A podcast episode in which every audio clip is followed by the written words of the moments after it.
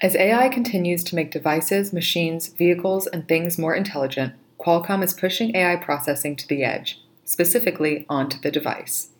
With more than a decade of advanced AI research, they're making it possible for AI and machine learning to move from the data center and the cloud to the device.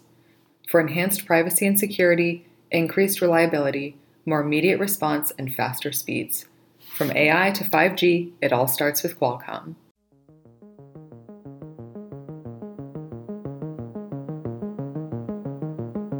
This is Voices in AI brought to you by GigaOM. I'm Byron Reese. Today, I'm super excited. We have Peter Abbeel.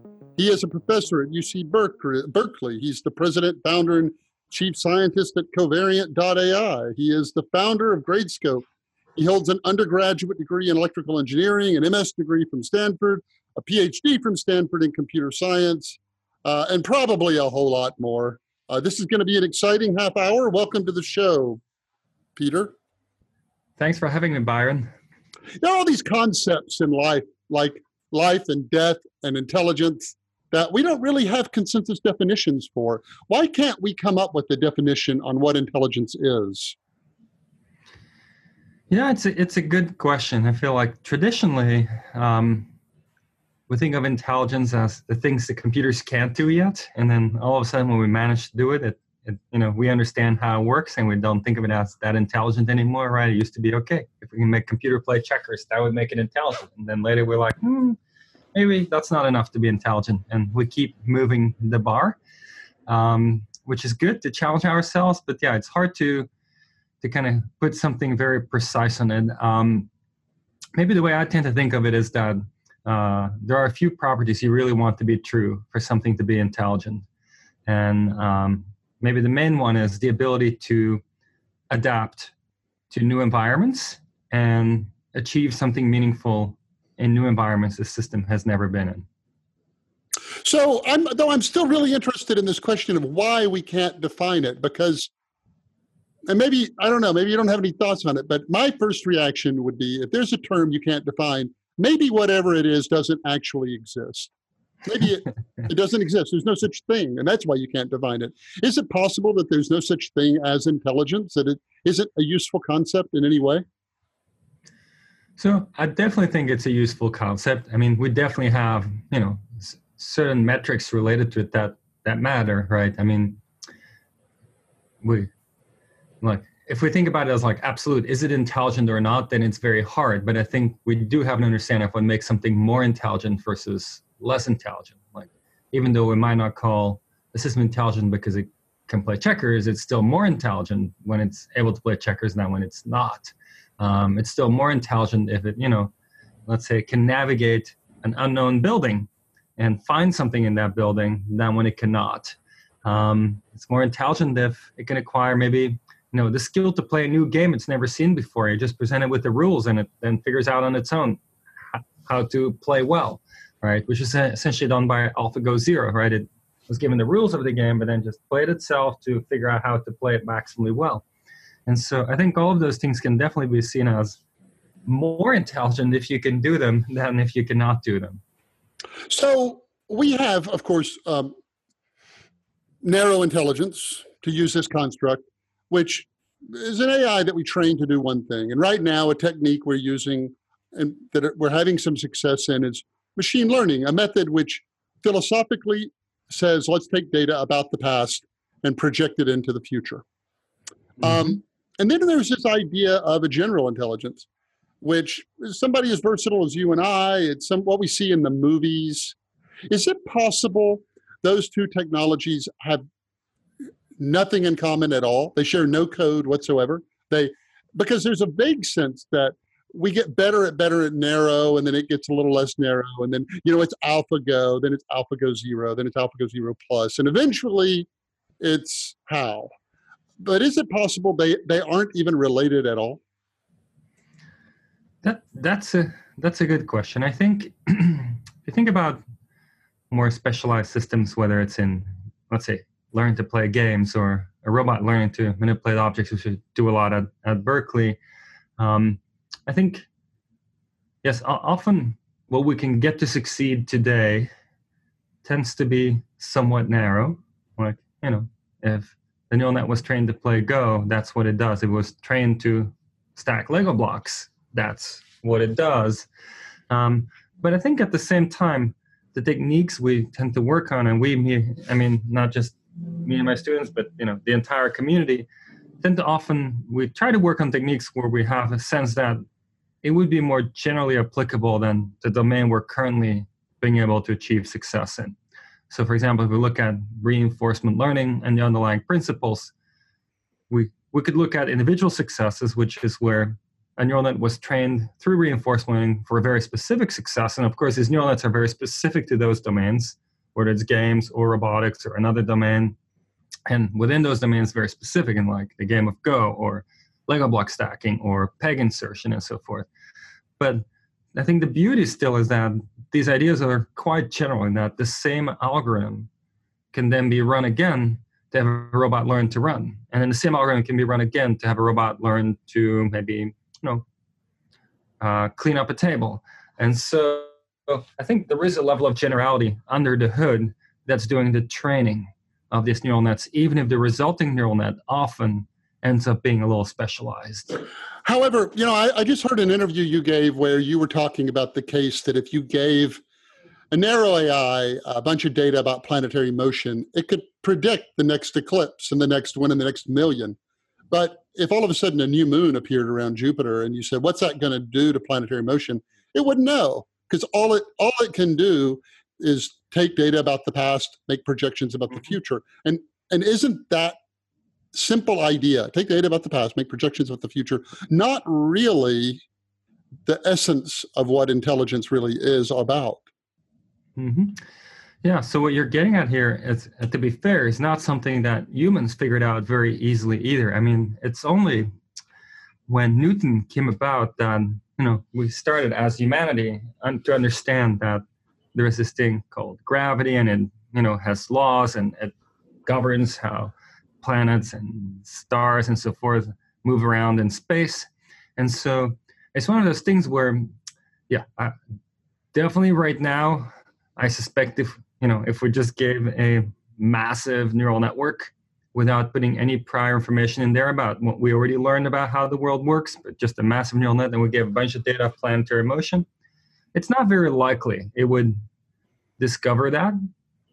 Um, I think it's not unreasonable that that's hard to do because I mean humans didn't discover it till very late either in terms of time of our civilization, and it took a very kind of exceptional person at the time to figure it out.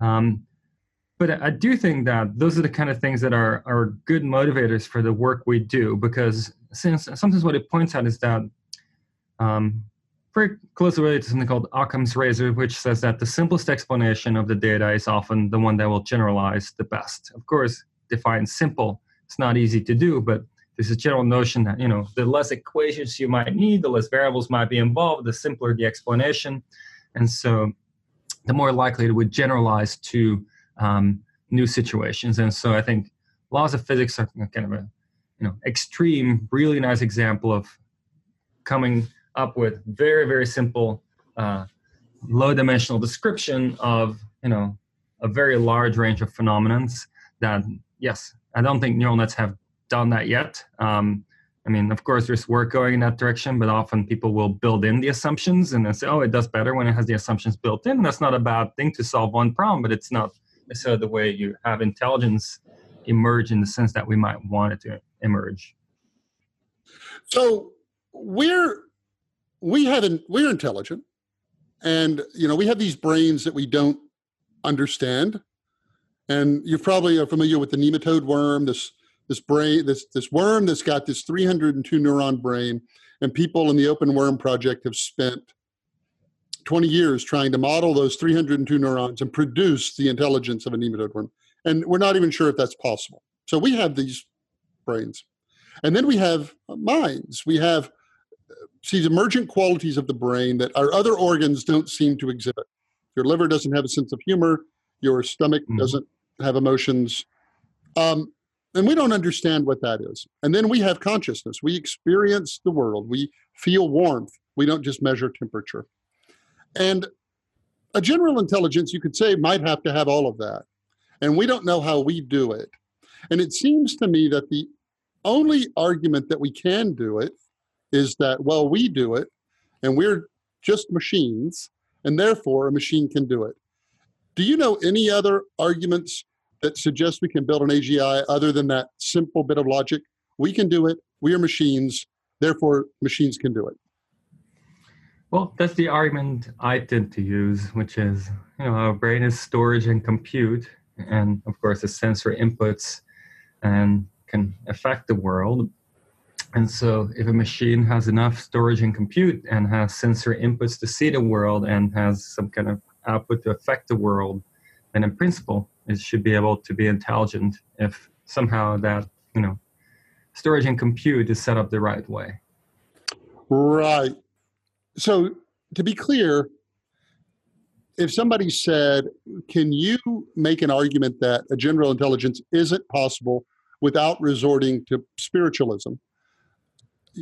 Could you make such an argument? It's a mm-hmm. quantum effect, like Penrose says, or it's a it's it's it's it's strong emergence, and so we're not going to be able to build it. Like, are there other scientifically grounded theories of our intelligence that would preclude machines from being intelligent? Personally, I don't. I don't see any reason why it wouldn't be possible to build it in an artificial system. So, if that were true, you know, I, I think consciousness, the idea that we experience the world, they say is the last great scientific question.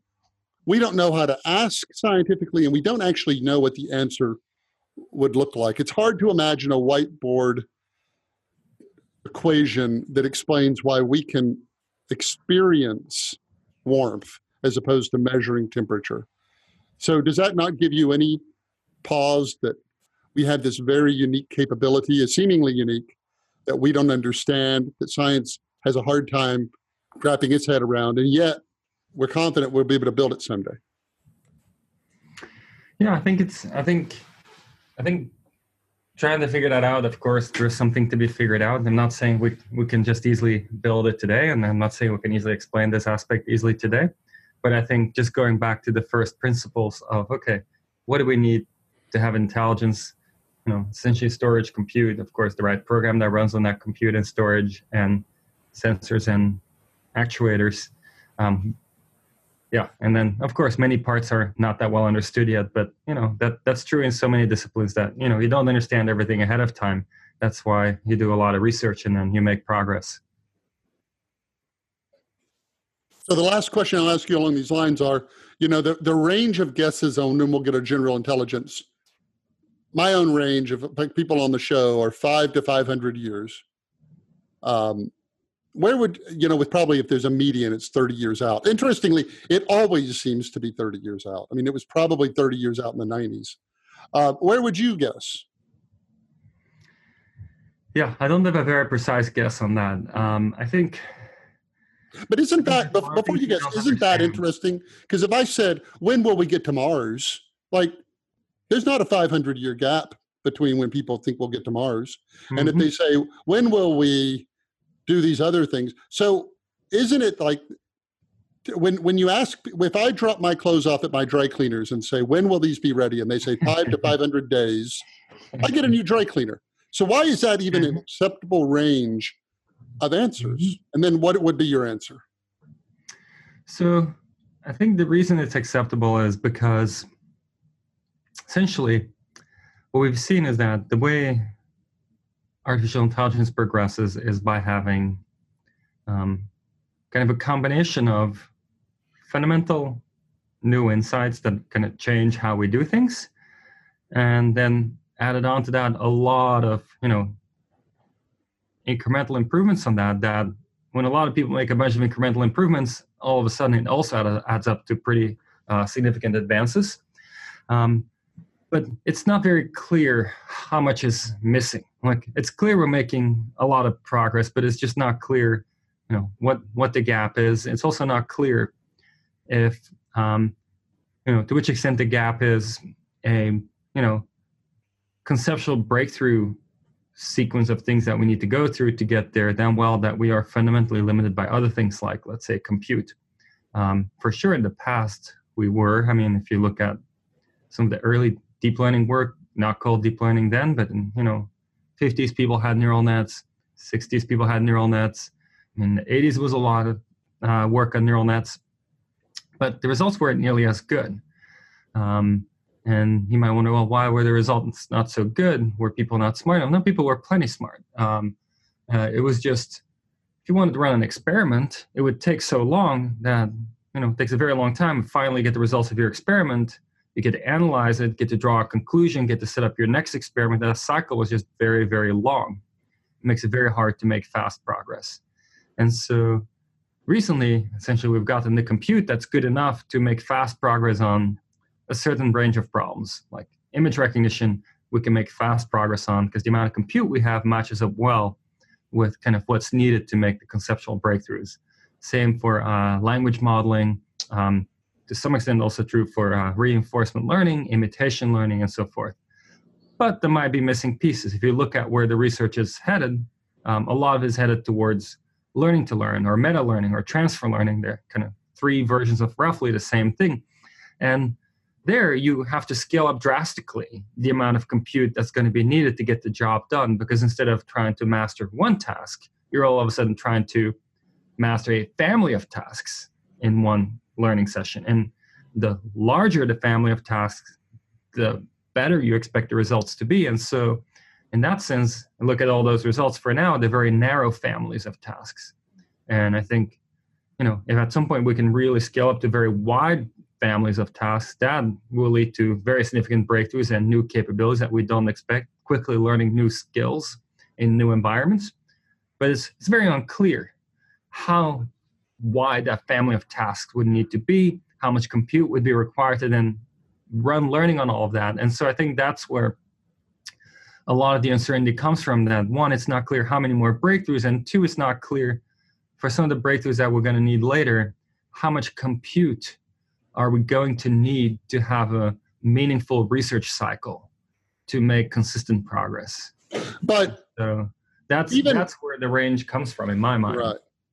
But even if that were the case, how much we don't know how much compute we're going to need to do this. Even if we got it to within two orders of magnitude, you still get it down to a couple of decades, right? It all depends. It all depends. Yeah. I mean, we've had Moore's law doubling compute every three years, but some people debate that that will yeah. continue. Okay. So there so, are fundamental limitations that can come up. Like when when people tend to ask me, okay, is AI going to keep accelerating, right? Because that's kind of what this question is about. We've seen so many surprising breakthroughs in the past five to ten years. Everything moved faster than expected, right? And and the question is, will it keep moving faster than we expected? And then maybe end up with a five. I mean, five years seems really early to me. I, I'm, I'm not betting on five years, but you would end up with earlier timelines if you think, you know, it's only going to go even faster because more people in the field, more ideas, more things being run. And I think near term, that's actually going to be true. It's only going to move faster because more people joining the field, better training available on all, all kinds of online courses and so forth.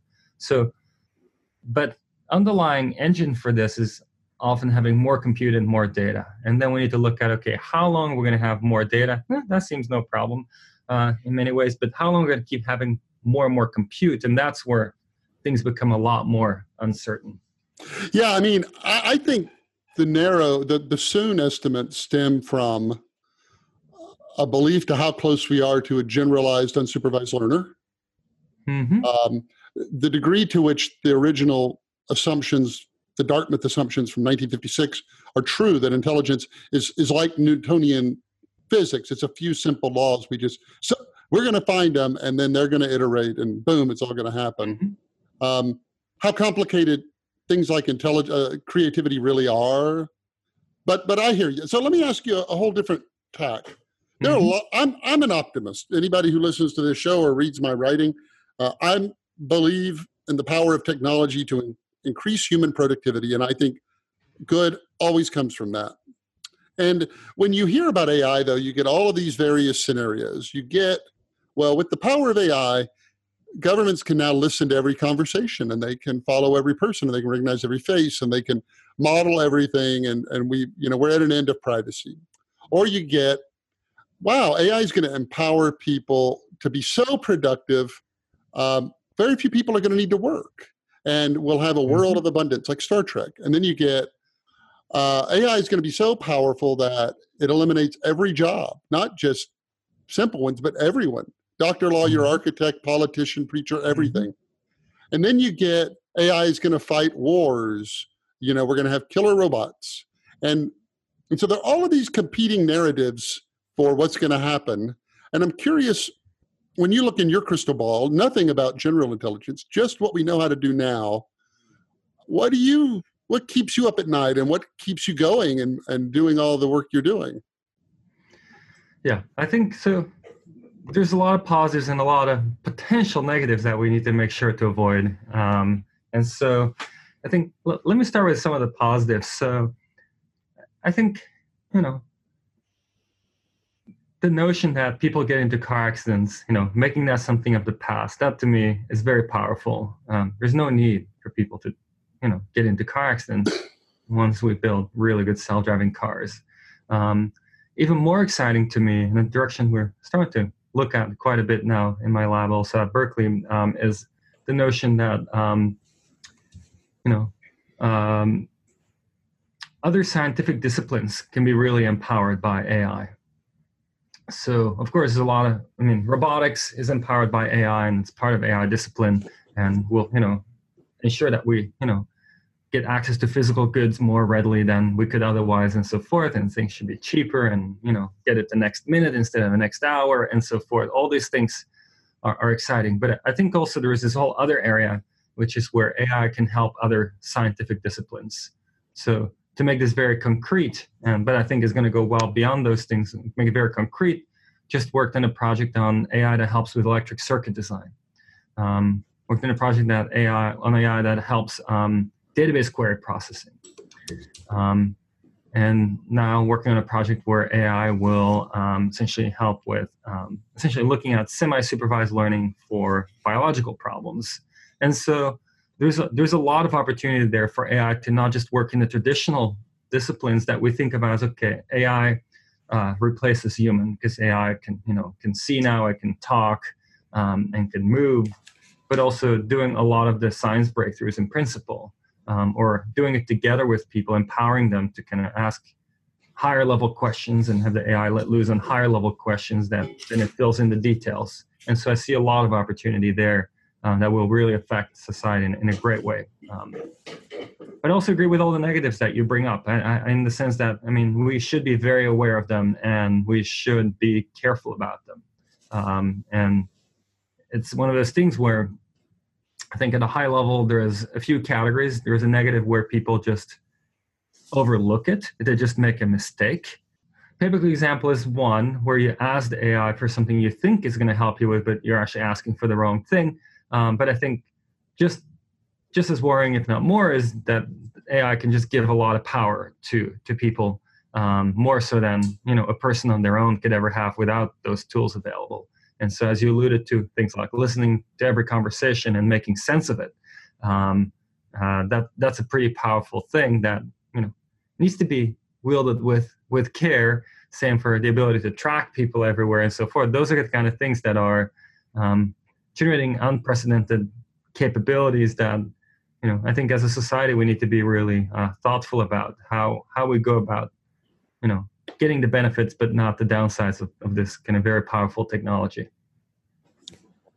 so let's switch gears i'm curious to hear about your work can you talk a little bit about what you're doing at covariant.ai or some of the work you're doing at the university Absolutely. So right now I have uh, two main hats: um, professor at Berkeley and also founder of Covariant AI. Um, some of the things we're most excited about Berkeley right now, the kind of general theme is research on of building ever more intelligent systems.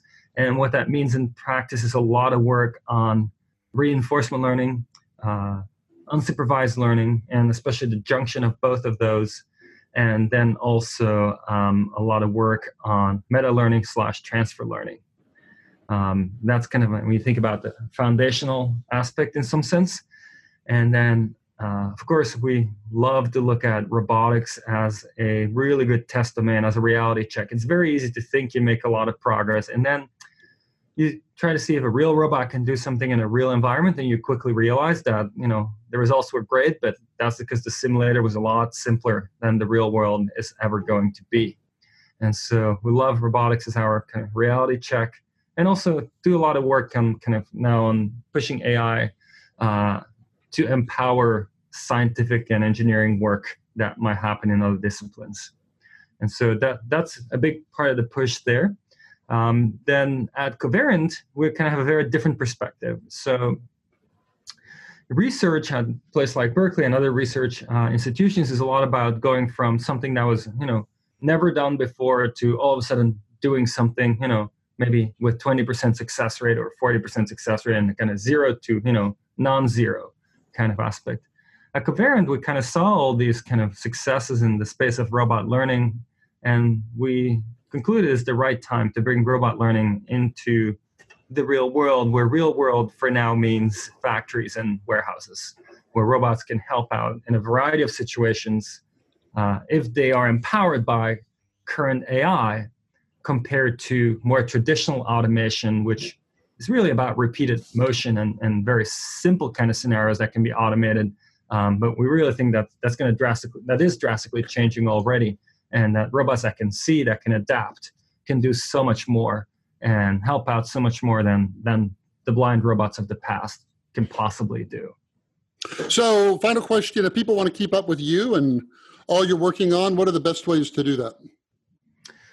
So, um, best ways are a couple of things. So, um, Twitter, um, Pabbeel is my handle, and so I frequently post things there. Another place to look is my website. If you just Google my name, Peter Abbeel, my website should come up pretty high. Mm. And that might be especially relevant if you are looking to kind of get up to speed in some of the domains that we talked about. Um, there's links to the classes I've been teaching at Berkeley. It's a class, an Intro to AI class linked. Um, there is a um, robotics class linked, a reinforcement learning bootcamp, a unsupervised learning uh, class that's brand new, just this past semester, first offering. Um, and there is um, kind of full stack deep learning bootcamp lectures. So there's a wide range of lectures and homework that's all available um, for anybody to kind of just come and learn from, and, and then from there, take it to the next level. Thank you so much for being on the show. It was a fascinating half hour. Thank you, Byron. My pleasure. As AI continues to make devices, machines, vehicles, and things more intelligent, Qualcomm is pushing AI processing to the edge, specifically onto the device. With more than a decade of advanced AI research, they're making it possible for AI and machine learning to move from the data center and the cloud to the device. For enhanced privacy and security, increased reliability, more immediate response, and faster speeds. From AI to 5G, it all starts with Qualcomm.